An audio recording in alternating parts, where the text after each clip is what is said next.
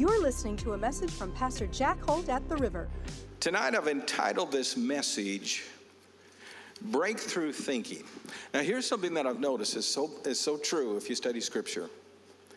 In the Bible, whenever there was a financial breakthrough, whenever there was a physical breakthrough, whenever there was a relationship breakthrough, whenever you would see people go to another level, there was always this interaction with the Holy Ghost and God's word in the people to change the way they think. Because it's not enough that we have faith for something, we also have to change our thinking once we have faith for something so that the battleground of the mind doesn't defeat us with doubt and unbelief that will sneak into your life. Amen? And so I want to start with that and show you that. And I want you to hear this statement before, before we get going. If you're willing to change the way you're th- thinking, if you're willing to do that, there's absolutely nothing outside of God's will that is not obtainable for you. In other words, if I'm willing to say, Lord, I'll rethink it, I'll reason a little bit different, I'll evaluate it differently, there's nothing that stops me, that can stop me from experiencing God's best in my life. Someone ought to get excited just for that. Amen? So I want you to turn, if you would, or look up on the screen, 2 Kings chapter 5, and I'm going to show a message uh, or teach a story about Naaman, who was a leper. Now let's go ahead and put it on the screen. Now, Naaman, a commander of the army of the king of Syria, was a great and honorable man in the eyes of the master because by him the Lord had given victory to Syria. He was also a mighty man of valor, but a leper. And the Syrians had gone out at raids and had brought back captives, young girl from the land of Israel. She waited on Naaman's wife. And then she said to her mistress, If only my master were with the prophet who is in Samaria, for he would heal him of his leprosy. And Naaman went in, went in, and told his master, saying, Thus, thus said the girl who is in the land of Israel. Then the king of Syria said, Go now, and I will send a letter to the king of Israel. So he departed and took with him 10,000 talents of silver, 6,000 shekels of gold, and 10 changes of clothing. Now, let me start with this. The interesting thing about this particular miracle of him being healed of leprosy is that during the time that it was in, there had no one ever been healed of leprosy by this prophet. Elisha. Jesus himself said in his Sermon on the Mount, or not the Sermon on the Mount, his sermon that he did in his hometown, he talked about this miracle. And said there were many is there were many lepers in Israel, but only Naaman was healed.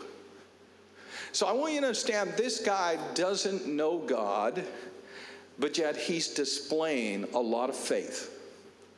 He's believing for something that has never been believed for and received in his generation.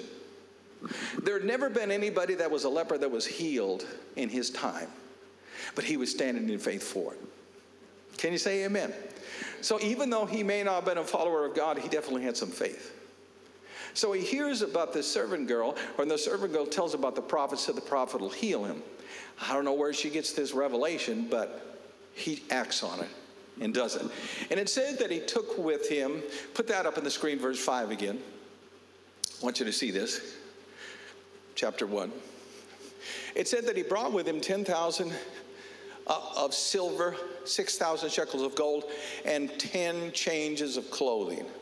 Let me break that down to you what that means. The silver, the talents, is $165,000. The gold was $13,500.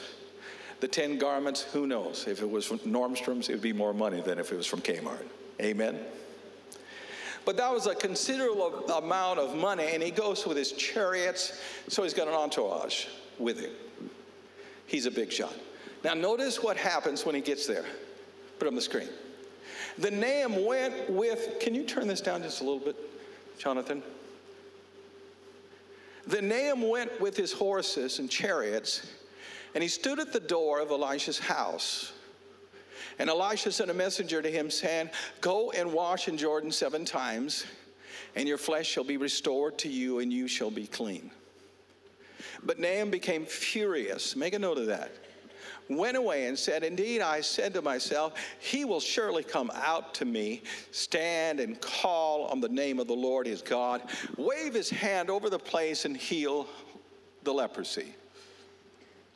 Are not Lebanon and Pharpar, the rivers of Damascus, better than all the waters of Israel?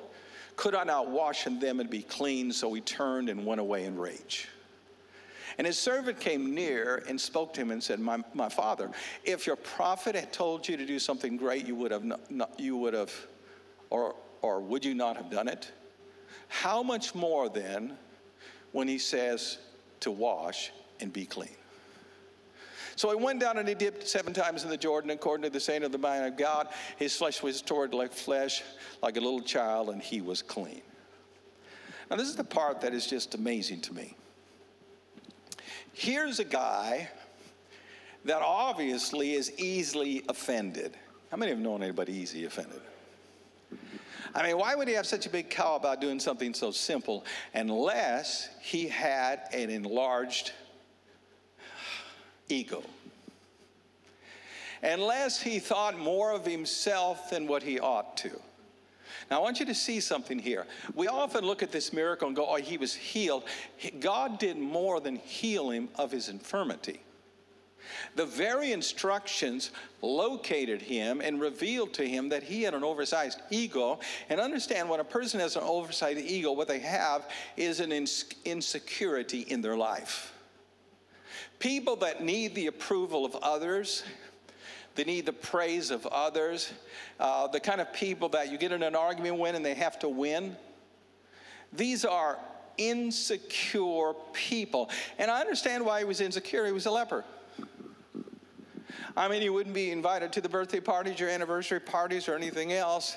I can understand why he would be insecure, but he not only got healed of the disease, which there was no cure, by the way, at that time, he was also healed of this insecurity in his life.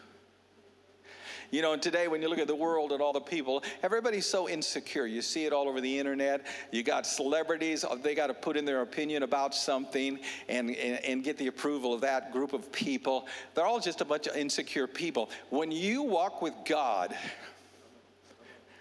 the only people you have to, to be approved by is God. Amen. As long as you're walking in the life that you know and God is approving your life, that's all you need. But we live in a culture that's not like that. But notice he can't receive his miracle until he changes the way he thinks about the situation. Sometimes you'll never get your marriage better until you change the way you think about it. Sometimes you'll never get your children past a certain barrier until you change the way you think about it because the things of God can be stopped by the wrong kinds of thinking. Some people will never get promoted in their life because their thinking stops them from that promotion. They think everyone else will get it but them because they're in this place where insecurity, their value, is so small and little, they're unable to receive from God. Now, I want to, to me, the greatest challenge I have in my faith is to be positive in negative situations. How do I see the best in the situation? How do I see the glass full, half full instead of half empty? How, how do I get in a situation where there's a struggle and I can keep my thoughts positive? Because if you can't do that, like with him, he went negative, got angry, and almost lost his miracle. But the woman talked sense in him. Say that, say women do that to us. You're not going to help me? Now, I, wa- I want you to see something from this because the way that you think about yourself and the way that you believe about yourself will determine how far you go in the faith. I said that Sunday morning, and I want to reiterate on it and give you an example of it in Scripture.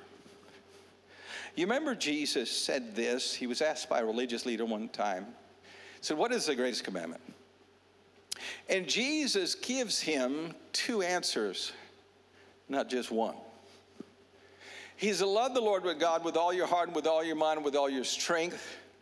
And then he says, Love your neighbor as yourself. Now, think about that. He's telling us that our love to our neighbor can't be expressed the way that we want if we don't like ourselves. In fact, in Ephesians, the fifth chapter concerning marriage, the Apostle Paul says this about a husband and his wife. He says, When you're dealing with your wife, you need, if you don't love her like your own body, you don't love yourself. In other words, the way that I feel about myself is going to affect the way that I treat other people. If I'm not happy with my life, if I don't think I'm going anywhere, if I think I'm a nobody, if I think I'm a disaster, if I think I'm just the unlucky star or whatever, if I believe that, I'm going to treat you in a similar manner because that's how I look at myself. Now, my question to you tonight is simply this How do you see yourself? Because in the Bible, it's called Christ esteem. I'm giving you my interpretation. Psychology calls it high self esteem or low self esteem. But there's a contradiction in Scripture with that. Because the Bible tells us that your real condition before you meet Christ is you're bankrupt spiritually.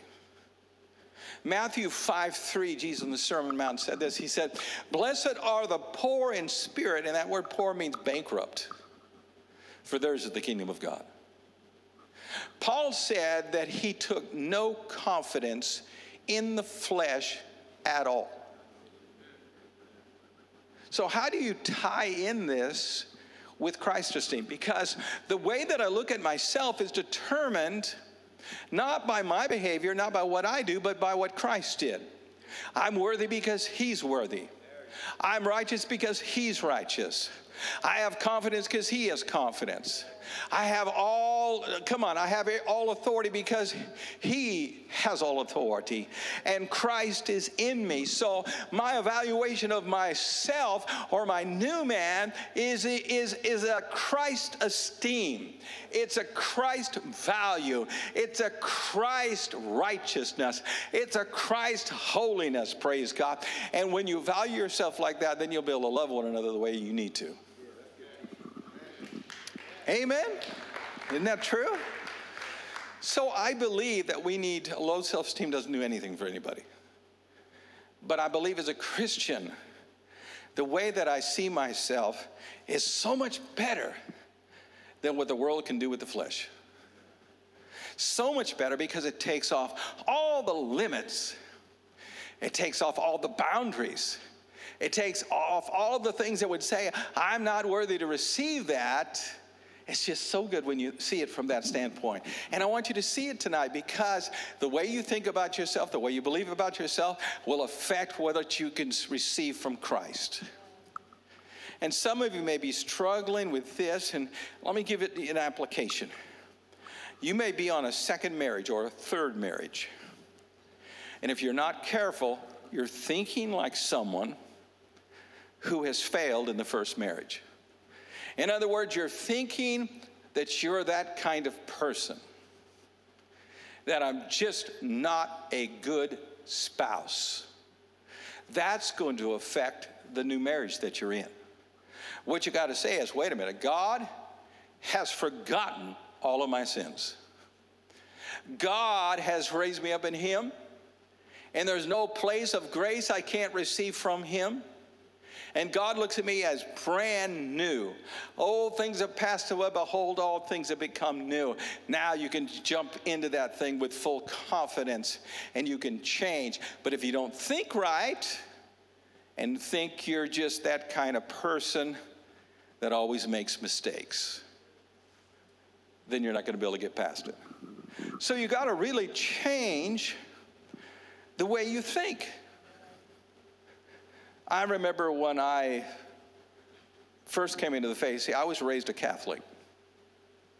I wasn't saved, but I went to church, you know, with my parents. And I remember after I gave my life to Christ and I started studying Scripture, for the first time, I heard the message about divine healing. Up to that point, I thought, oh, that just happened with the apostles. So I had to go to Scriptures and had to renew my mind and I did this for nine months. I renewed my mind to the healing verses, to God's will and healing, all those things. And I renewed my mind and renewed and changed my mind until I realized, wait a minute, it's God's will for this. And then I started to receive healing. But I didn't receive healing when I was in the Catholic Church. I didn't receive healing way back then. But as soon as I renewed my mind and changed my mind about it, I became open to it. The devil will keep you back from his from God's will. He'll keep you back from wealth. He'll keep you back from health. He'll keep you back from a really good marriage. If you're not willing to change. I got to change the way that I think. And the, you say, well, maybe I don't need to change. Maybe it's working out great. You always need to be growing in your thinking because if you don't, you'll get to a place you'll plateau. And anytime you plateau, you begin to lose out on what you had. If your ma- uh, marriage plateaus, you're going to begin to lose out on that.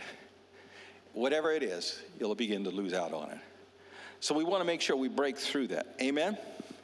And let me describe it to you this how important it is how you look at yourself.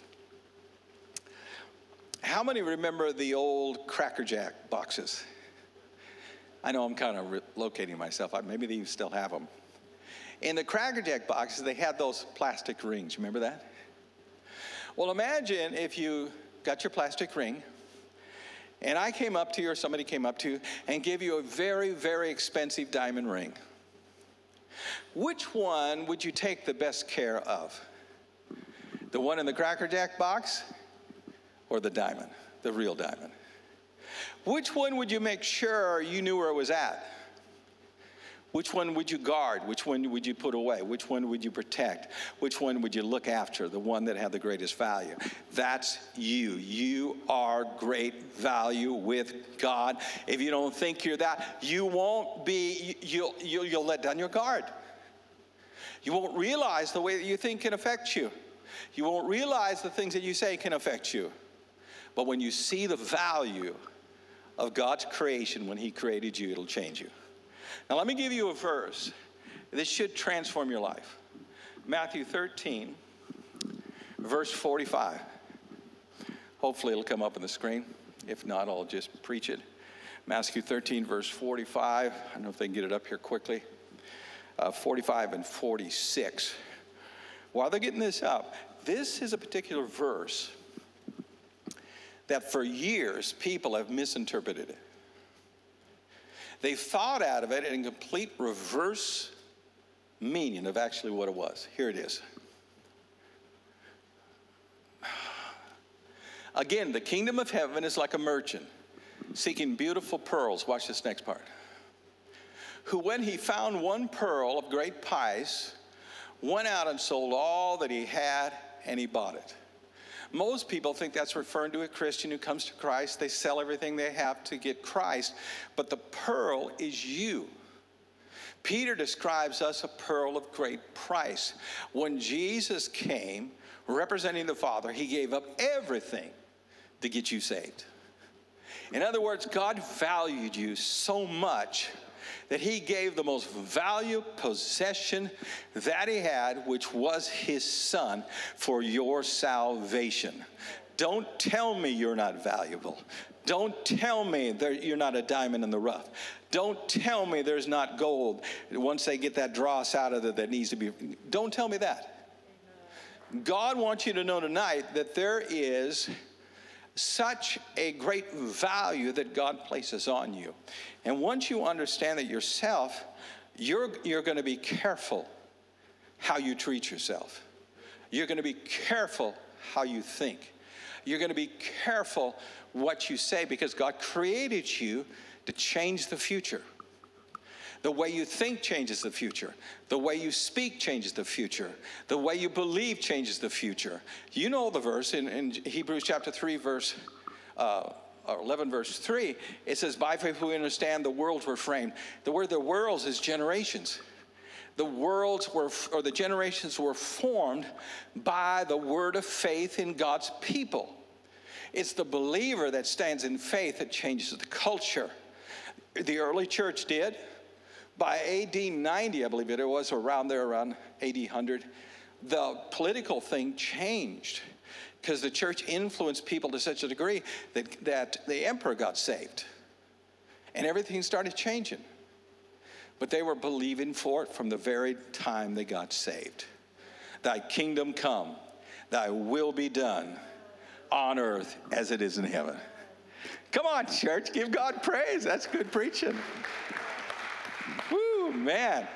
But you know, I, I want you to see this then that the way I think about myself, the way I believe about myself, will affect what I can receive from God. I want to make sure tonight that maybe you're in that bad, low place. The place in your life where it just seems like things are not going the way they should. You just don't feel like you're accomplishing much, don't feel like you're getting anywhere, feel like you're just kind of stuck. Change your thinking. You got to replace that negative thinking with positive thinking so that God can begin to work through you and bring you out of it to a next level. There's a breakthrough in your marriage, there's a breakthrough in your finances, there's a breakthrough there. It just comes by getting your mind right with God. It will change you forever. I, I want to give you a verse. All things are possible for those who believe. Now think about that. That's the only time that was said in the in the in the Bible. You don't see it in the Old Testament. Well, think of the statement Jesus is saying. All things are possible to the one believes. Now, let me show you a renewed mind how they'll think after that. I'm going to give you four of the most powerful words. Here they are.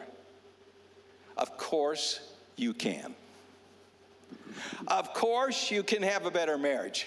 Of course, you can get more money in your wages. Of course, you can reach higher levels. Of course, you can do greater things than you've done right now. Of course, you can have more children in spite of what the doctor says.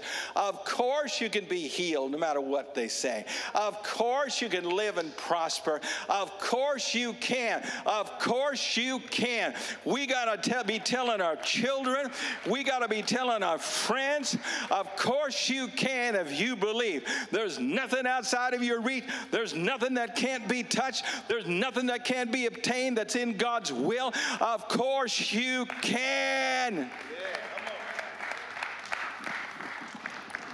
There was a young girl who was born with a, a leg, her, I believe it was her left leg was messed up and the doctor said that she'll never walk.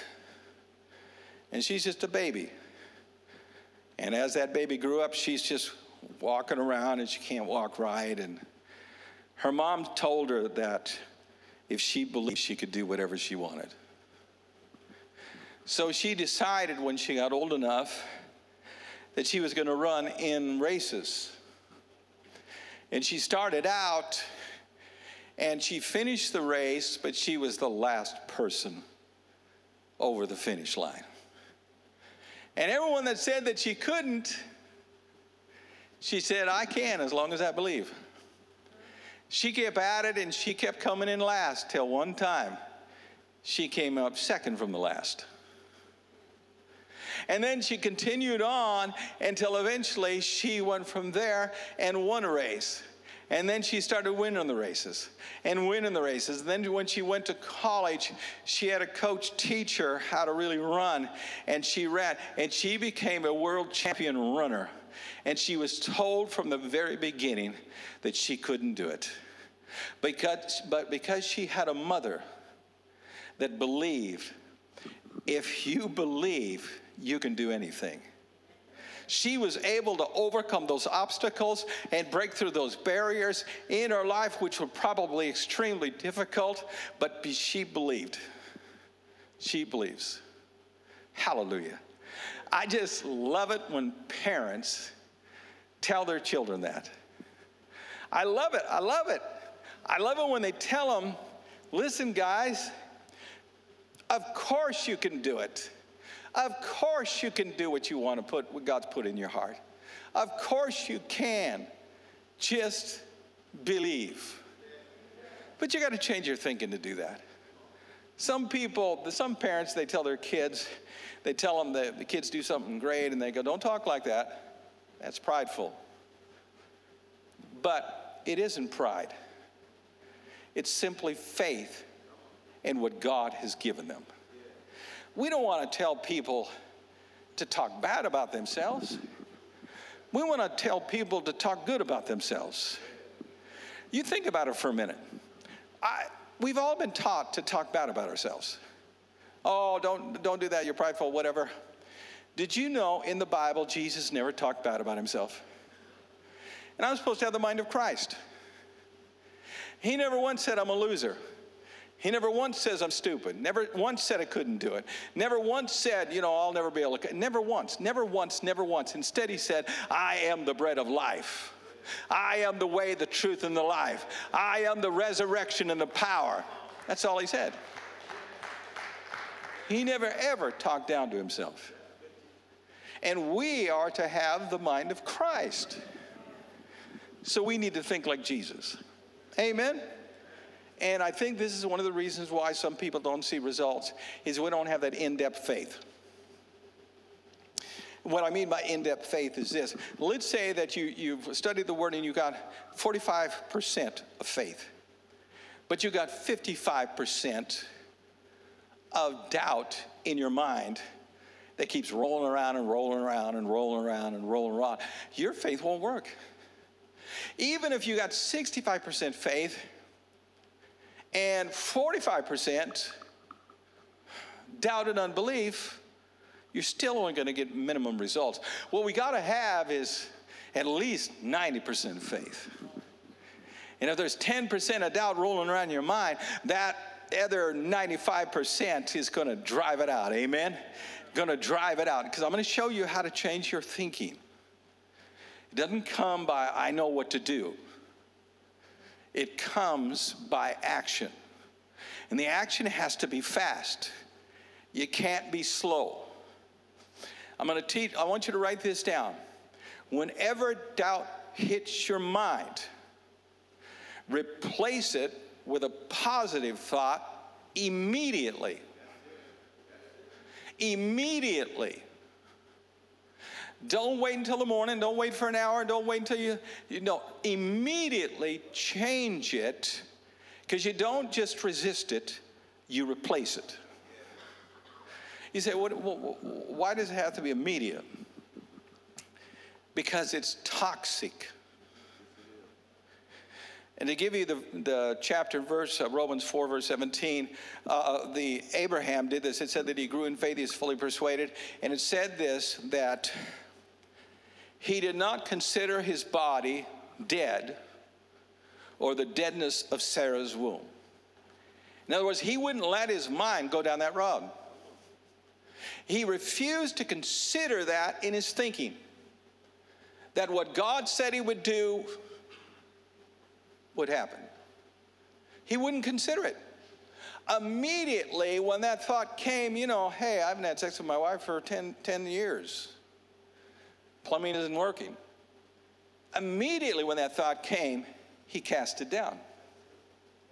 Immediately, when he thought, my wife has already been menopause, she can't have children, as soon as that come, immediately he considered it not.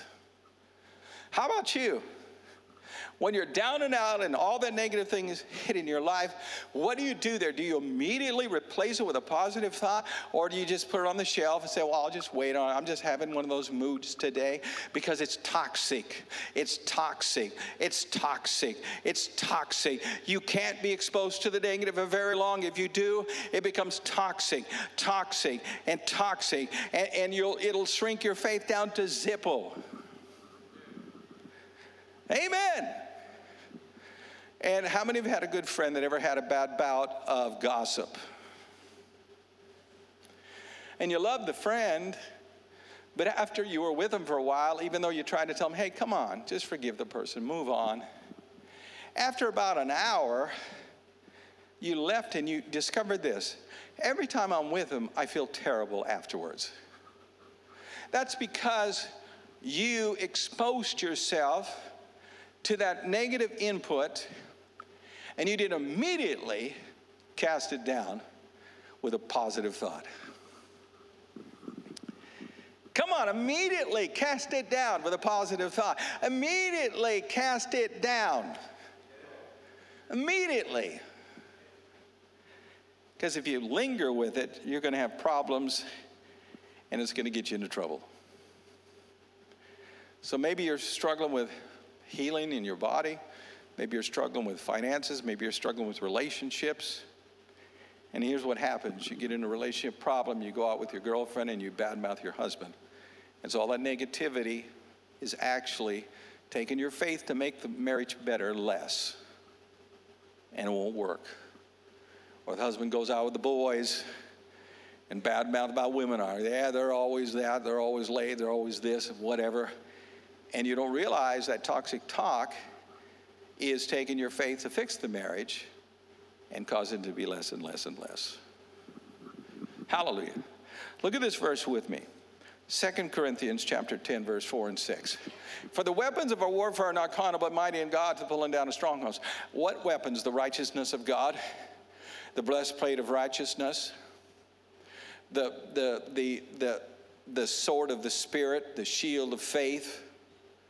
These are all the weapons. He goes on casting down arguments or imaginations, every high thing that exalts itself against the knowledge of God, bringing every thought into captivity to the obedience of Christ. Oh, wow.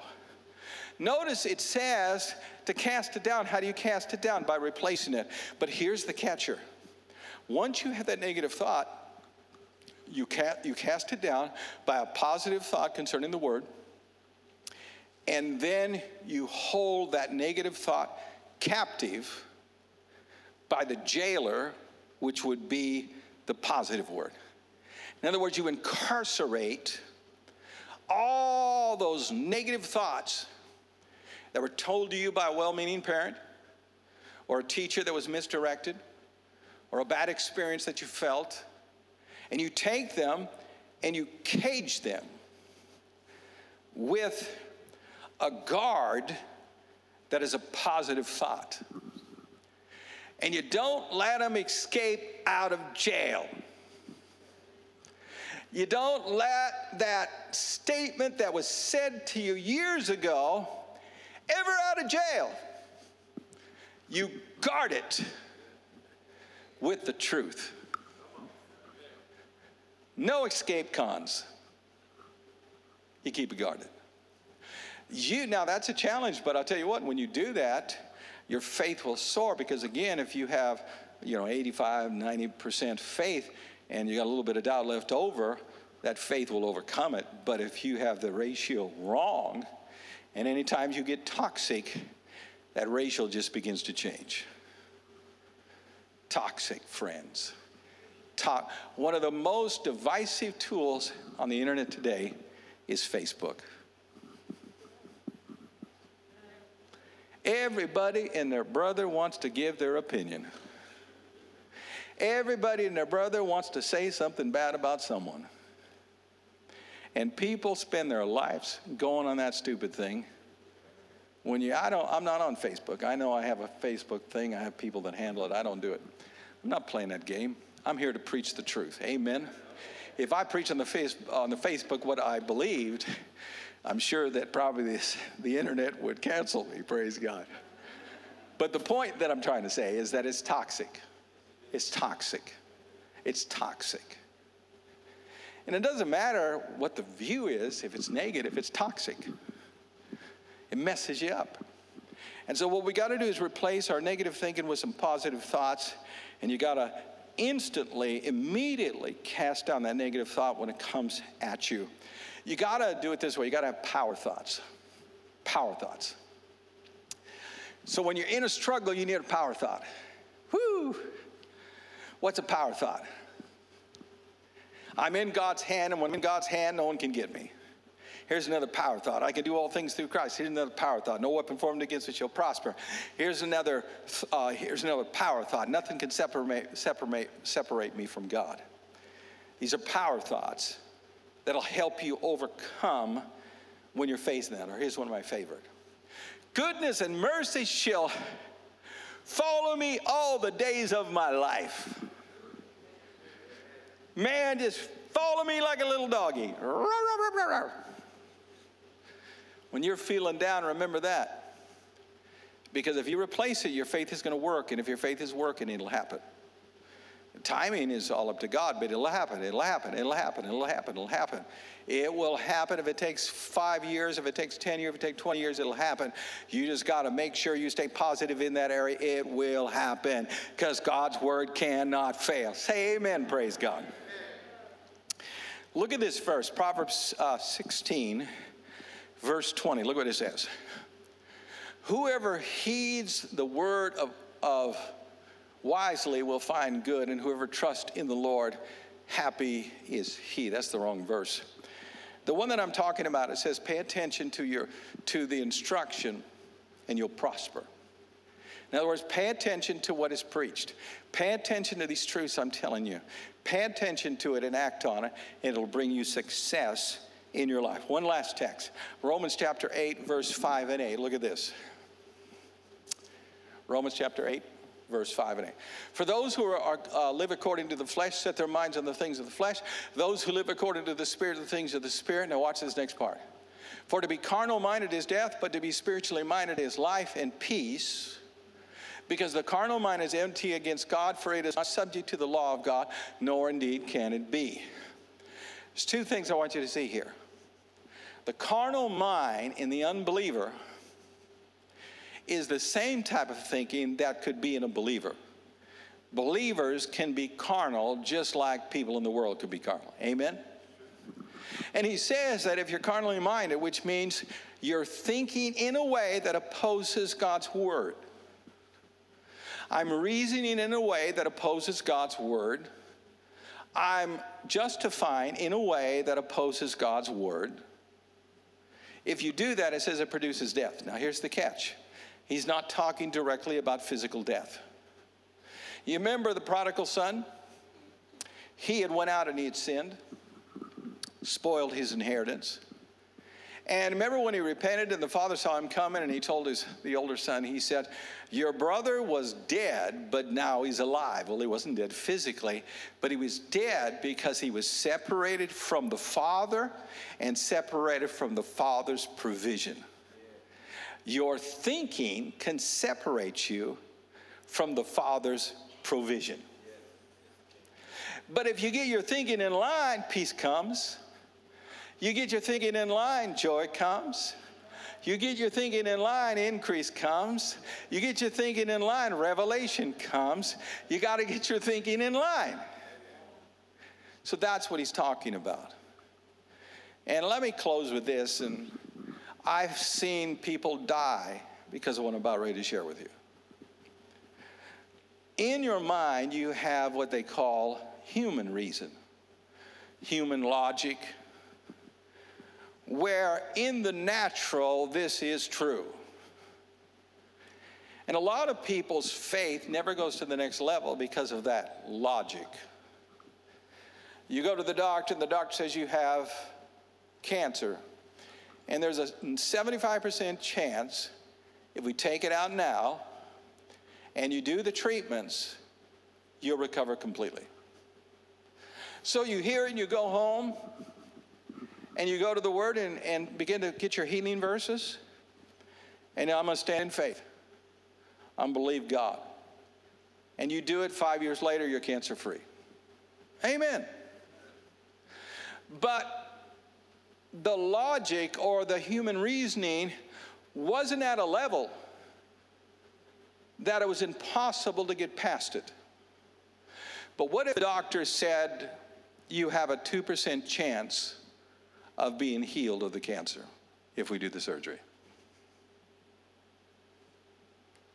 Well, you'd probably go ahead and do the surgery anyway, but then you would have to decide I'm gonna, I got to believe in the Word and think in line with the Word, even though it goes way past logic and what is true naturally.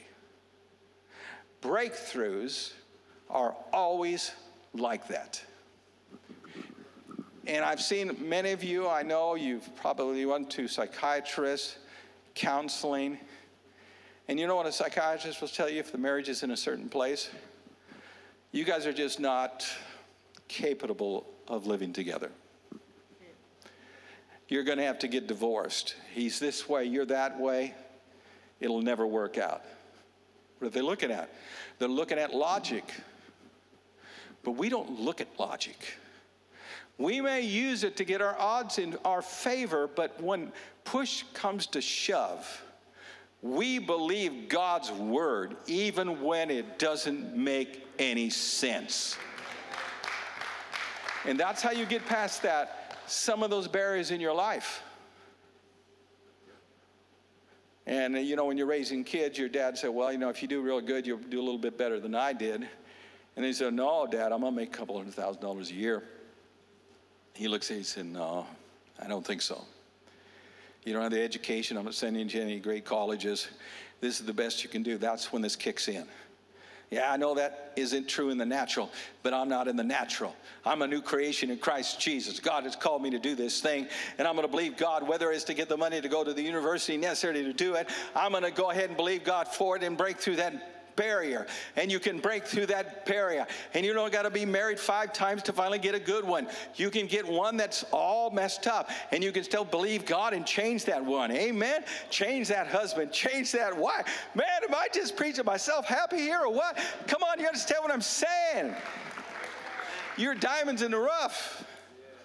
Things can change. So you're going to be challenged with that. It's all in the head. If you get your head right after you got your faith you'll be able to overcome.